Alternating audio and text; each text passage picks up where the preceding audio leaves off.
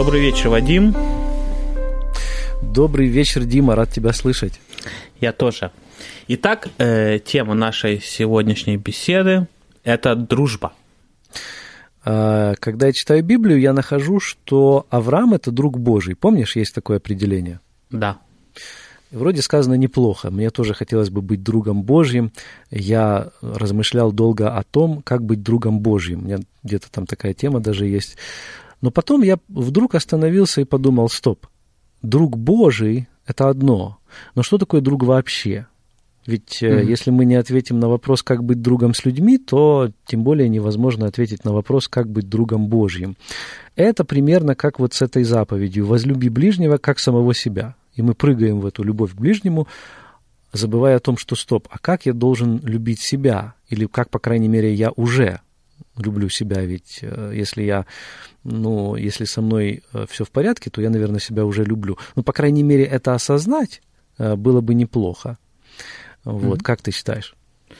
Да, конечно. И понять, в чем суть дружбы и какое определение поможет лучше понять, что тогда вот эти библейские тексты также.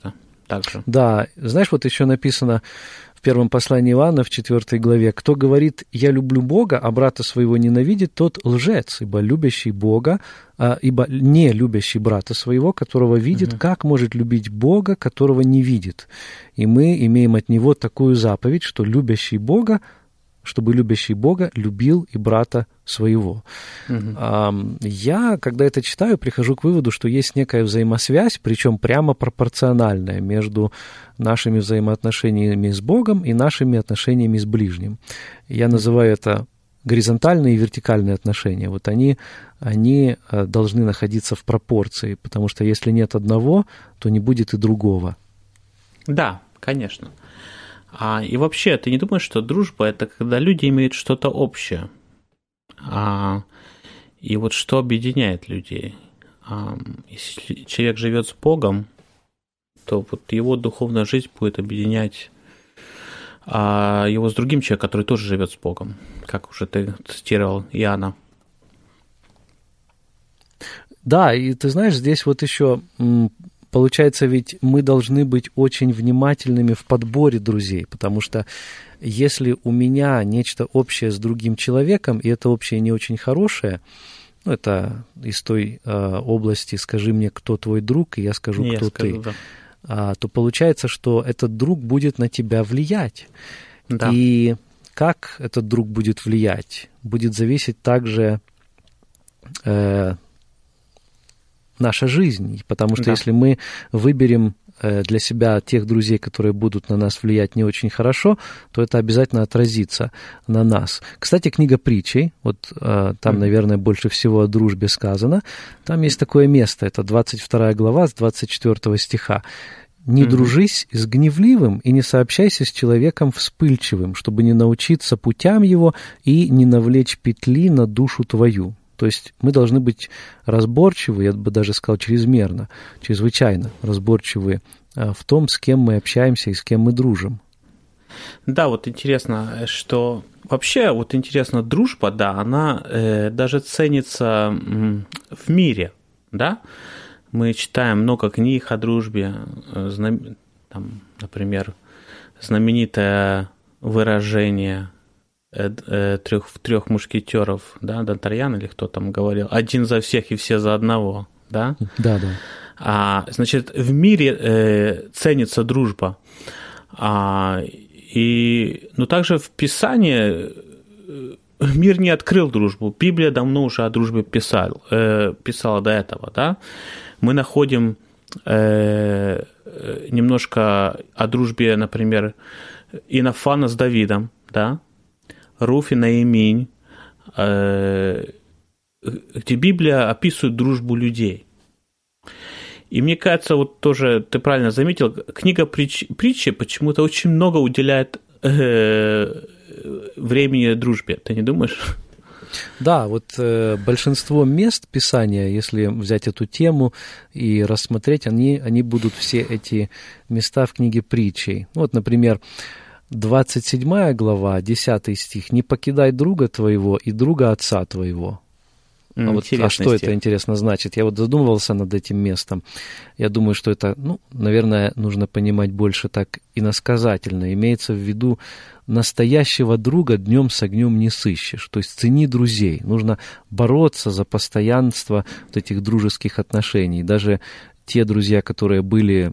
у твоего отца, так скажем, да, или у кого-то из наших родственников, не спеши от них избавляться, потому что может прийти время, когда ты в них будешь нуждаться, и есть большая вероятность того, что твоему отцу или там твоим родственникам эти друзья тоже достались нелегко. То есть это были годы выстраивания постепенного взаимоотношений, которыми не стоит пренебрегать. Да, и мне кажется, тут тоже еще одна мысль такая, что я где-то читал цитату, что дружба, она требует времени. И если у твоего отца была дружба, и она уже была проверена временем, да, не надо бросать, потому что это очень ценно. Потому что эта дружба уже проверена, и она уже была, она построена в течение многих лет, и надо ценить эту дружбу. Кстати, а как проверяется дружба? Я думаю, что дружба проверяется, как Писание говорит, в трудных обстоятельствах. А написано, что друг любит во всякое время, да? Помнишь такой стих? Друг любит во всякое время, и как брат явится во время несчастья. Притчи 17:17. Друг – это человек, который любит тебя во всякое время. Не только когда ты на вершине, когда у тебя все получается, когда ты популярный, когда у тебя что-то есть, что можно взять, когда тебя можно как-то использовать. Но друг любит, когда у тебя не все в порядке, когда ты один, когда ты разбит, когда у тебя трудности и переживания на душе. Друг будет там, рядом. Как ты считаешь? Да, у нас недаром говорят, друг познается в беде. И ведь часто бывает так, сделаешь ошибку и сразу увидишь искреннее, настоящее отношение того человека, о котором ты думал, что он друг. А вдруг оказывается, что это не совсем так. Достаточно вот сделать такую ошибку. Друзья приобретаются не сразу. Ты об этом уже сказала. Я вспомнил слова Бенджамина Франклина на этот счет. «Не приобретай друзей наспех и не спеши их терять». Да. А что интересно, вот написано, что друг явится во время несчастья. А вот несчастье бывает, вот это является ключевым, как сказать, моментом, который показывает истинную дружбу. А кто рядом возле нас, когда в нашей жизни несчастье, да? Ты знаешь, я вспомнил один пример, когда... Я беседовал о дружбе с кем-то, этот человек сказал мне, послушай, у тебя много тех, кого ты можешь назвать своими друзьями. Я так неосторожно говорю, наверное, сотни, может, десятки человек. Он говорит, хорошо, подумай, настоящие ли они тебе друзья.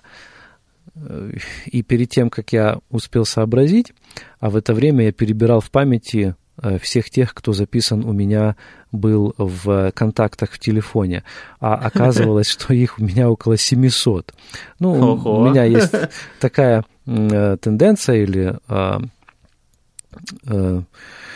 такой обычай, если я с человеком только познакомился, вдруг мне придется с ним еще раз где-то пересекаться, чтобы я не переспрашивал, кто это мне звонит, я сразу его вношу в контакты свои, чтобы потом не задумываться, кто это, даже если, это вряд ли будет мой друг. То есть это самые разные контакты, начиная от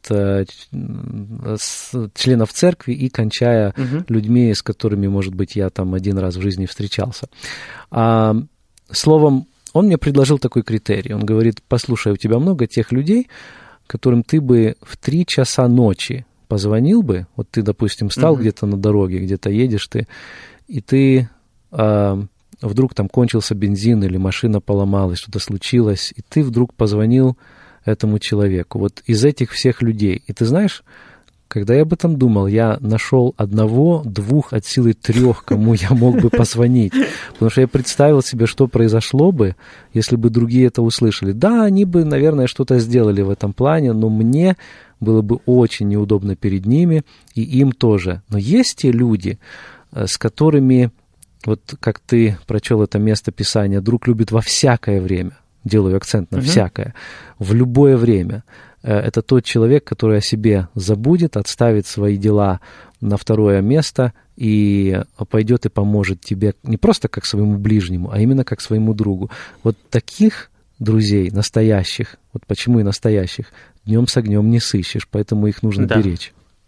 И что интересно, мне кажется, вот во всякое время, значит, в любые этапы своей жизни, когда у тебя все хорошо и когда плохо, значит, получается, у тебя с этим человеком полная открытость. Ты можешь быть самим собой. Тебе не надо стараться кем-то быть, тебе не надо как-то пытаться на него произвести впечатление. Он знает, когда у тебя хорошо дела, и он рядом, когда у тебя плохо. Так что вот, мне кажется, настоящий друг, ты имеешь вот эту открытость, и ты можешь быть самим собой возле него. Да, и знаешь, в этом смысле важно отметить, что друг — это также тот, который нам не боится сказать правду. Мы с ним открыты, и он тоже открыт с нами.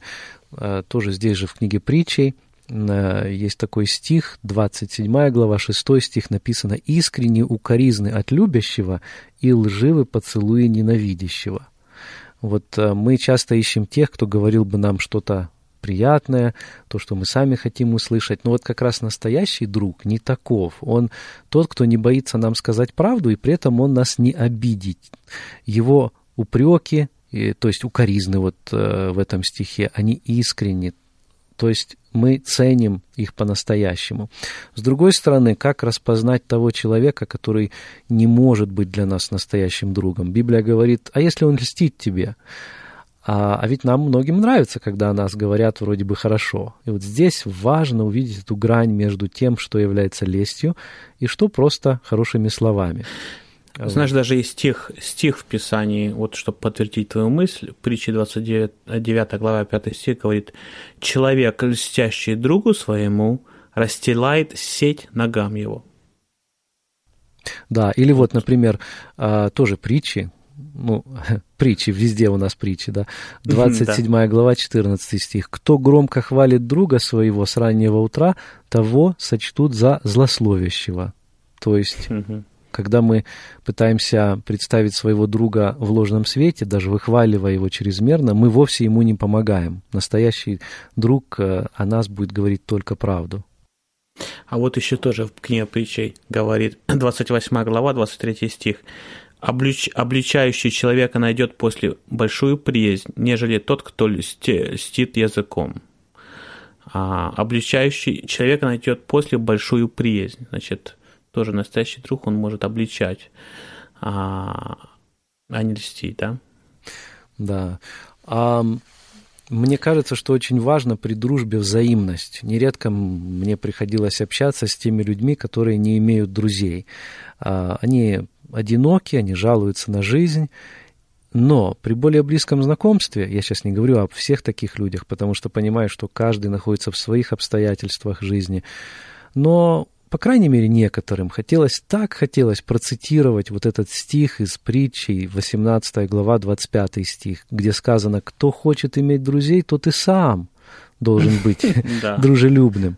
И там вот дальше написано: «И бывает друг более привязанный, нежели брат». И вот чтобы исполнилась вот эта вторая часть стиха, как хотелось бы иметь бы такого друга, особенно вот мы, приехавшие сюда, в Америку, вообще за рубеж, зарубежье сильно перетрясло людей, да, и многие оказались вне своих семей, вырванные из гнезда, особенно в зрелом возрасте, когда всю жизнь нужно перестраивать заново, и как это трудно. Это один из факторов культурного кризиса, когда ты не просто уже там новый язык у тебя, а ты должен выстраивать вот все эти контакты заново. Я сам по себе заметил, приехал сюда, а у меня была записная книжка, когда я жил еще там в Украине, и там были, естественно, там контакты разные, телефоны. И вот как-то она попала ко мне в руки, я стал ее перелистывать, и вдруг я осознаю: да, все это мои друзья, ну, бывшие, в том смысле, что я просто не могу уже поддерживать с ними контакт в том отношении, в котором было раньше. То есть все буквально нужно было начинать с нуля. И это очень сложно. Не каждому это по силам. И есть люди, которые захлебываются в этом, они останавливаются в этом. Ведь тебе нужно доказать другим, что ты действительно стоишь того, чтобы с тобой дружили. С тобой уже не будут дружить просто потому, что, ну, знаешь, ты сын того-то, или ты там брат того-то, или ты здесь вырос. Нет, тебе нужно все заново выстраивать. Тебе нужно теперь доказывать, какой по-настоящему является твой характер. И вот здесь этот стих нам говорит, ты сам должен быть дружелюбен, если ты ожидаешь такого же отношения к себе. Мне тоже кажется, что этот стих показывает нам, что ты... когда-то пастырь так говорил у нас, «Gimme, my name is Jimmy». Ты не можешь сидеть на диване только и ждать, пока к тебе придут и захотят с тобой дружить. Что дружба, она занимает усилия, что тебе надо проявлять усилия. Кто хочет иметь друзей, тот и сам должен быть дружелюбным. Что ты должен тоже что-то делать для дружбы. И если ты также хочешь поддерживать дружбу, ты не можешь только сидеть и ждать, что люди будут тебе звонить постоянно. Ты должен проявлять усилия, ты должен тоже звонить. Ты знаешь, Вадим, я заметил, я не знаю насчет тебя, но вот я заметил, что мне труднее стало поддерживать дружбу после свадьбы. После того, как я женился. Не потому что там моя жена не хочет, чтобы я с кем-то дружил, но просто твой статус меняется, у тебя появляется много новых вещей, которые тебе надо делать, ты ответственен за много чего, должен заботиться о своей семье, и плюс ты уже не руководишь своим временем, теперь ты уже с женой, ты вместе. И вот я заметил по себе, что вот после женитьбы мне надо больше проявлять усилия, чтобы находить время для моих друзей, для общения, для того, чтобы поговорить с ними. Как ты считаешь? Ну, это естественно. Более того, я бы даже сказал, что было бы странно, если было наоборот. Если бы ты женился, и вся дружба осталась на том же уровне. Кстати, ты уже упомянул о том, что наши друзья отражают состояние наше внутреннее, кем мы являемся на самом деле. И многими замечено, в том числе психологами, что тогда, когда в нашей жизни происходят какие-то изменения, например, мы женимся или позже заводим детей, может быть, мы ищем себе подобных, то есть мы находим больше общего языка с теми семьями, которые имеют подобные обстоятельства, или с теми людьми, которые имеют такие обстоятельства, как и у нас. Клайв Льюис, C.S. Lewis, мне очень нравится, он... Знаешь, как он определил друга? Он сказал, друг – это когда ты встречаешь человека и говоришь, «О, и ты тоже?» Да-да-да, как будто бы ты свое отражение видишь в зеркале. Да. Exactly. Если вот так люди находят друзей, они находят что-то общее. Значит, если меня интересуют, допустим, там машины, да, я увлекаюсь особой там какой-то маркой, я встречаю человека, и он говорит, мне нравится эта марка. Я говорю, о, ты тоже? И вот нас объединяет это, да. И так же самое в духовной жизни, когда... ты хочешь жить для Бога, когда ты хочешь расти духовно, когда ты хочешь пребывать в Нем, когда ты хочешь, чтобы Господь тебя использовал, и ты не хочешь свою жизнь прожить напрасно, и ты встречаешь человека, и он тоже это, и ты говоришь, ты тоже, и вот у вас появляется новая платформа, где вы вместе можете иметь единство. Но тогда возникает один такой вопрос, вот сейчас он у меня возник. Ведь, особенно в последнее время, бывает так, что мы не находим наших близких друзей среди нашего ближайшего окружения. Я сейчас объясню, что имею в виду. Вот, скажем, человек ходит в собрание, он посещает церковь, и если этот человек любит Господа, то самыми близкими его друзьями по определению должны были бы стать те, кто тоже вместе с ним ходит в эту же церковь, находится в этом собрании. Но, во-первых, таких друзей довольно мало, даже если они и находятся в этом собрании. То есть в основном церкви не представляют из себя тех, которые настолько любят друг друга, что не разлей вода. Да. И более того, мы часто находим друзей где-то в другом месте, в другом городе, на другом побережье, оттуда, откуда мы приехали, как-то остаются эти связи, друзья. Означает ли это, что нету тех близких связей, которые должны были бы быть именно в церквах? Угу. Вопрос, почему? Мы все верующие люди. Почему тогда мы не можем быть друзьями? Ты тоже это заметил? Да. Ты знаешь, да, это заметил. И с какой-то стороны даже интересно, что если ты служитель церкви, да, даже хорошо, если у тебя будут друзья не в церкви, потому что никто не может сказать, он твой друг, и ты его поширяешь. А ты против меня, потому что ты не мой друг. Вообще, друзья-служители – это особая тема. Да, отдельный подкаст. Да, это особая тема. Здесь тоже очень важно. Кстати, для служителя это тоже очень важная тема, без шуток, потому что служителю, наверное, труднее всех найти друзей. Здесь есть и тот фактор, что чем больше я откроюсь перед людьми, тем больше есть опасность того, что обо мне что-то узнают. Вопрос не в том, что эта информация может мне повредить, но если вдруг отношения поменяются в будущем, то как это отразится на мне, на моем служении? У служителя особое переживание, у служителя особая жизнь, и его может понять, я не скажу только тот, который проходит через подобное, тоже является служителем.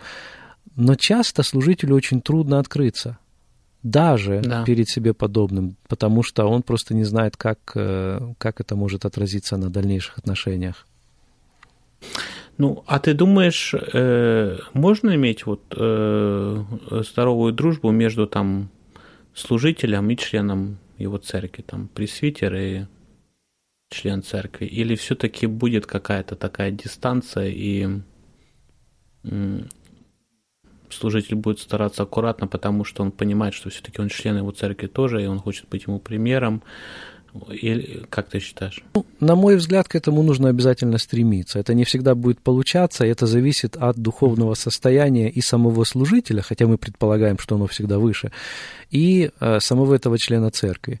Я бы сказал, что если у служителя нет друзей, особенно среди зрелых членов церкви, это очень сложно. Такой служитель, он просто будет одиночкой в этой церкви, да. Он будет таким человеком со стороны, он всегда им останется.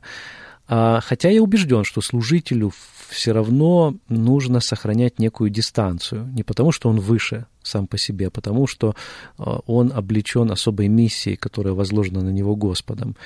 И отношение такого более понебратского отношения тоже, оно может быть опасным, потому что, предположим, служитель с кем-то подружился, а потом этому человеку необходимо сделать замечание, он впадает в грех, есть какая-то проблема, и служитель не должен думать второй раз о том, что, это мой друг, я к нему, может быть, не применю таких мер, как я применил бы к кому-то еще, потому что мы дружим семьями или что-то еще. Словом, не должно быть лицеприятия, это не должно вредить служению. Да, я согласен с тобой. А я еще хочу повторить этот стих, который ты упомянул. Интересно, очень тоже такая мысль в Писании. Притча 18 глава 24 стих, что друг более привязанный, нежели брат бывает. Значит, получается, что есть такие отношения, что они могут быть ближе родственных отношений.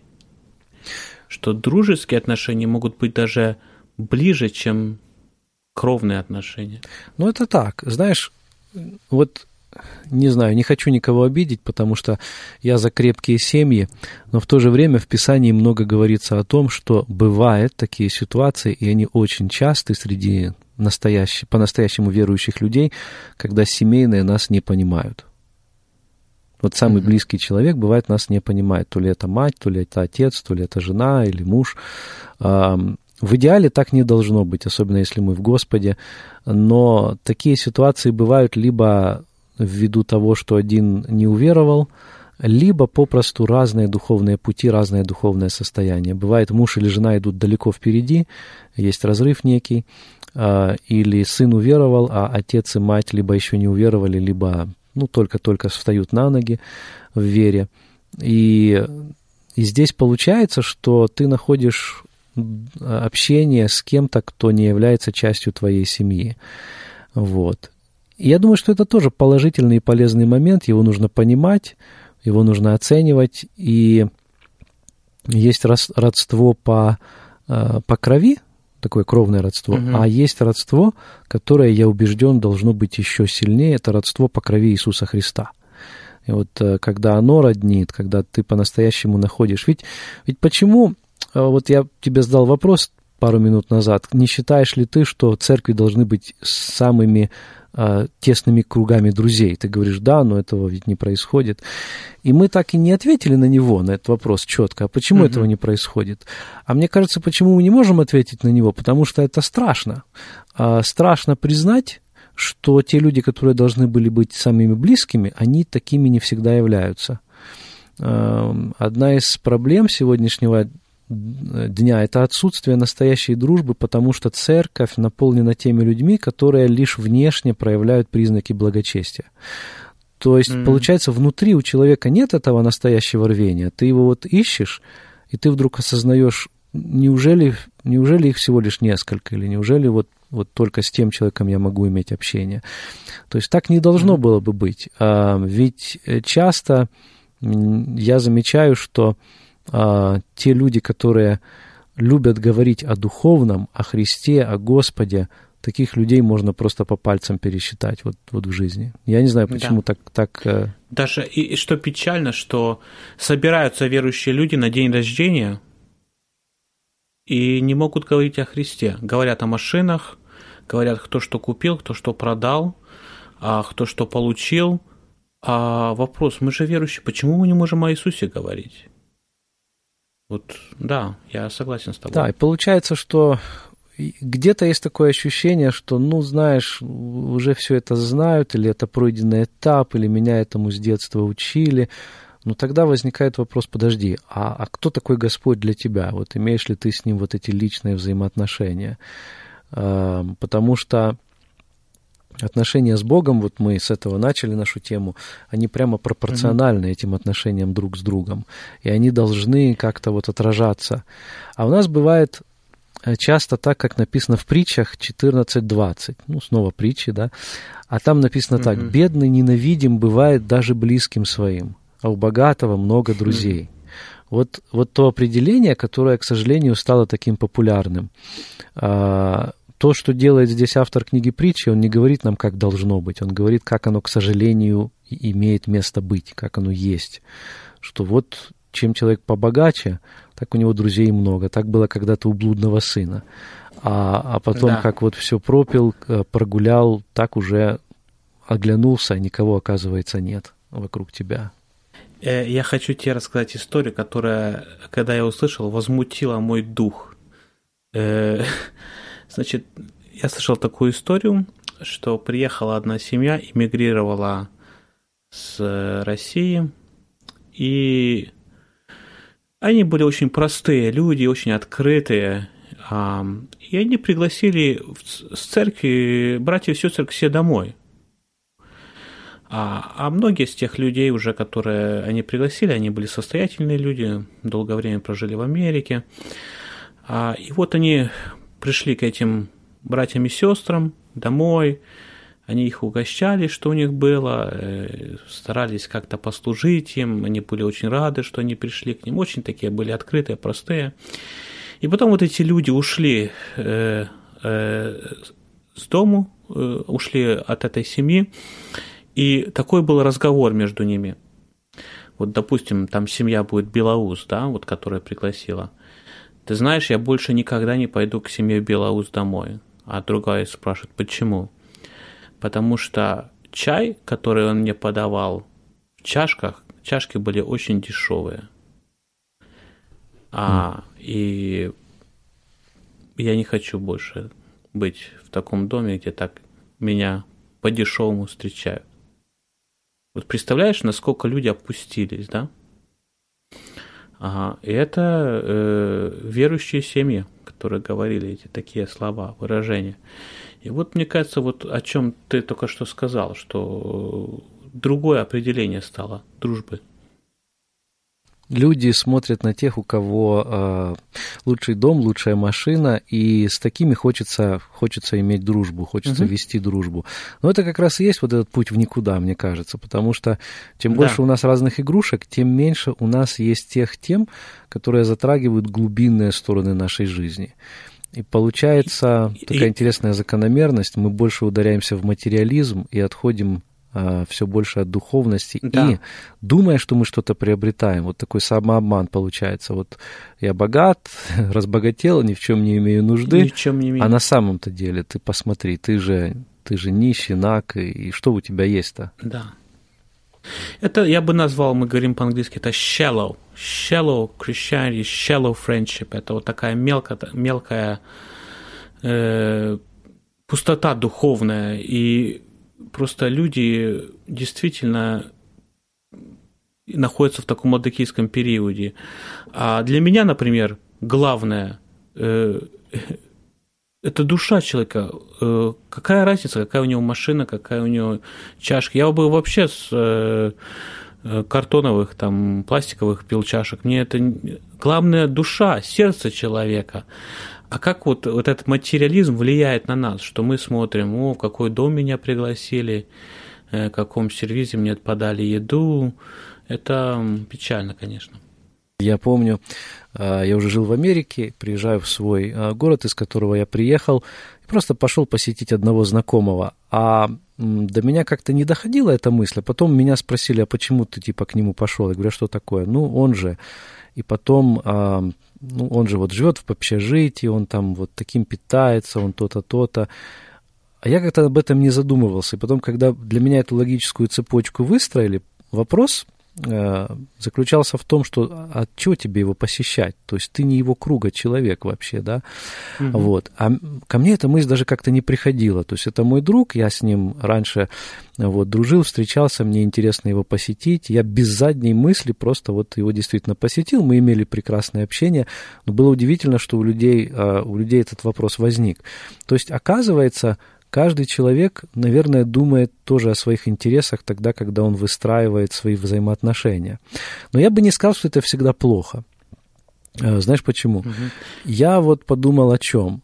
Когда Господь творил мир, одна из точек зрения, я так осторожно скажу, да, на то, как это все происходило, почему Бог создал человека? Такой глобальный вопрос. Но один из возможных аспектов ответа может заключаться в том, что Господь хотел поделиться этой радостью всего порядка творения, всей этой красоты, которую Он создал. А с кем поделиться?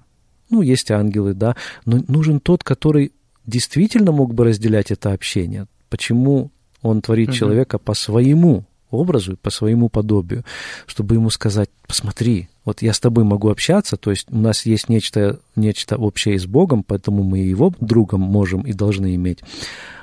И для этого он создает человека. Потом, конечно, человек был одинок, ему создается Ева тоже, но идея дружбы, мне кажется, она имеет божественное происхождение. Да. Каверзный вопрос такой тебе. Может ли быть человек иметь друга, который он ближе с ним, чем со своим супругой или супругой? Может, но не должен. Да. Но, наверное, ты имеешь в виду Господа, да, при этом, когда ты задаешь тот вопрос. Или ты имел в виду земного друга? Земного это, наверное, не очень хорошо. Потому что бывает, говорят, я могу рассказать все этому человеку, я даже своей жене или своему мужу не могу рассказать. Как ты считаешь, что нормально? Обстановка в семье. Я не думаю, что это нормально звучит. Так не должно быть, мне кажется.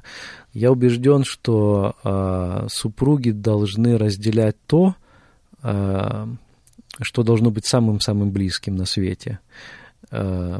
Если ближе, то только Господь. Но это мое понятие. Я знаю, что есть те, которые, может быть, могут даже примеры привести. То есть, может быть, есть исключения. Я вот скажу так, да, может, есть исключения. Я слышал тех, которые мне скажут: а ты знаешь, вот по нашему опыту, вот в такой-то ситуации, как раз благодаря тому, что жена об этом не узнала, семья, допустим, там сохранилась. То есть я допускаю, что это есть, но это скорее исключение. Да, согласен. Ну, это ненормально, как вот явление, когда человек не может открыться перед своей супругой или своим супругом, но может открыться перед человеком, который, может, другом, но не является его частью семьи.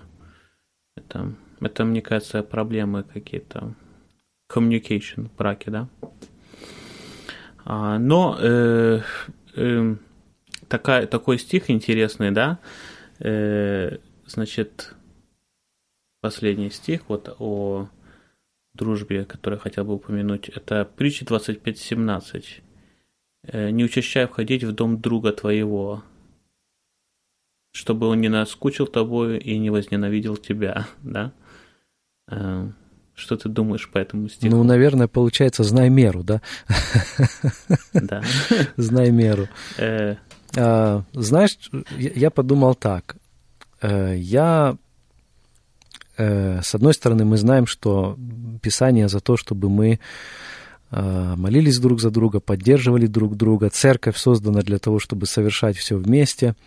Но как-то один раз мне пришлось смотреть становление церкви, в которой было не так много членов, 35 членов и до 50 посещающих. Словом, небольшая группа людей.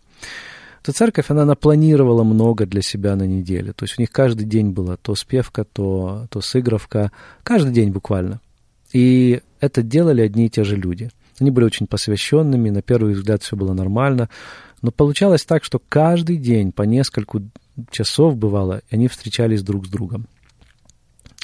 Ага. И, к сожалению, это привело к тому, что я не скажу, что это был единственный фактор, ну, и это произошло не сразу, но это не привело к хорошим результатам. В конце концов, эта церковь, сегодня ее уже нет, она разделилась, люди разошлись. И я убежден, что один из факторов, который повлиял, это то, что можно было бы назвать, ну, люди слишком часто видели друг друга. Объединяться нужно не просто для того, чтобы там иметь общение друг с другом, потому что почему? Потому что все равно ты заметишь какие-то недостатки. Ты устанешь от человека. Вот я помню, у меня был друг, он, правда, был неверующим, я был уже верующим, это где-то был 9 класс. И вот он приходит ко мне домой, и у меня там свои интересы, все. И у нас были какие-то еще общие интересы, вот какая-то такая смежная область. И он у меня дома находится, а я уже не знаю, что ему сказать, чтобы он ушел. То есть он находится там, допустим, часик-два, ну и ладно, допустим. То есть мой запас общения там исчерпывается, я бы хотел, чтобы он, ну, как-то ушел. Но он не уходил подолгу, оставался там до 9 вечера, до самых сумерек. Ну, не хочу я о нем ничего плохого сказать, может быть, ему не доставало общения. Вопрос не в том. Вопрос в том, что мы должны где-то вот эту черту проводить и знать меру. Во-первых, чувствовать друг друга, потому что друг, помнишь, мы, кажется, начинали с этого стиха, тоже в притчах написано, он любит во всякое время. И мы подчеркнули во всякое время, а я сейчас хочу подчеркнуть, что он любит. Любит — это значит, что он не ищет своего, он не только своего ищет. Понятно, что он удовлетворяет и свои нужды благодаря своим друзьям, но он видит своего друга, то есть видит того, с кем он общается, и пытается также ответить на его нужды. И он видит, когда даже тот устает, может быть, от этого общения, когда это общение бывает ему в тягость. Словом, у каждого из нас есть свой ритм, и этот ритм жизни надо уважать. Мне кажется, да, вот я согласен, этот стих говорит о балансе, что баланс между «я хочу провести время с моим другом» и «я очень много провожу времени с моим другом». И что действительно бывают люди так сильно ударяются в дружбу, да, потому что у нас есть другие отношения, в которые мы тоже должны invest time, проводить время. Это семейные отношения, церковные отношения, рабочие отношения. И можно вот такой экстрим иметь, да, перегнуть палку, где ты только все в этого друга, и очень много, люди даже бывают, семью забывают, потому что друзья, только с другом быть надо. И вот здесь перегиб идет, и потом он влияет очень негативно. Да, и, знаешь, мне приходилось с такими парами общаться. Я помню, мне говорит одна молодая жена, которая говорит: я хотел бы больше проводить времени с моим мужем, но он много времени проводит со своим другом. Он этого не видит, он оправдывает это, что это мой друг, что я с ним компаньон там в бизнесе, что у нас общие интересы, ничего, я же и так твой и так далее. Но все равно видно даже как-то вот по его отношению, что она где-то, ну, где-то сзади, где-то там на втором плане. Он вроде бы ей уделяет внимание, но этого не так сильно видно. То есть он еще не осознал важности всего этого. Ты знаешь, у меня была похожая ситуация. Тоже я беседовал с одной молодой сестрой, и она мне тоже говорила, что ты знаешь, что я, наверное, даже нахожусь в депрессии, потому что мой муж просто меня бросает одну и идет, проводит время с своими друзьями. Говорит, я сижу одна, и у нас нету детей, и говорит, просто я чувствую себя очень-очень sad, очень печально, как-то отвергнутой, и говорит, мне очень трудно. И да, вот это тоже очень может сильно повлиять, перегнуть, ну, на семью. Словом, я думаю, что здесь не должно быть перегиба, и эти взаимоотношения не должны затмевать отношения с Господом, с нашими супругами, с нашими родителями. И в целом дружба, я такой вывод делаю, это прекрасный Божий дар. Аминь. И в конце, знаешь, я хотел бы сказать то, что Писание нам говорит, что нет больше той любви, как если кто положит жизнь свою за друзей своих.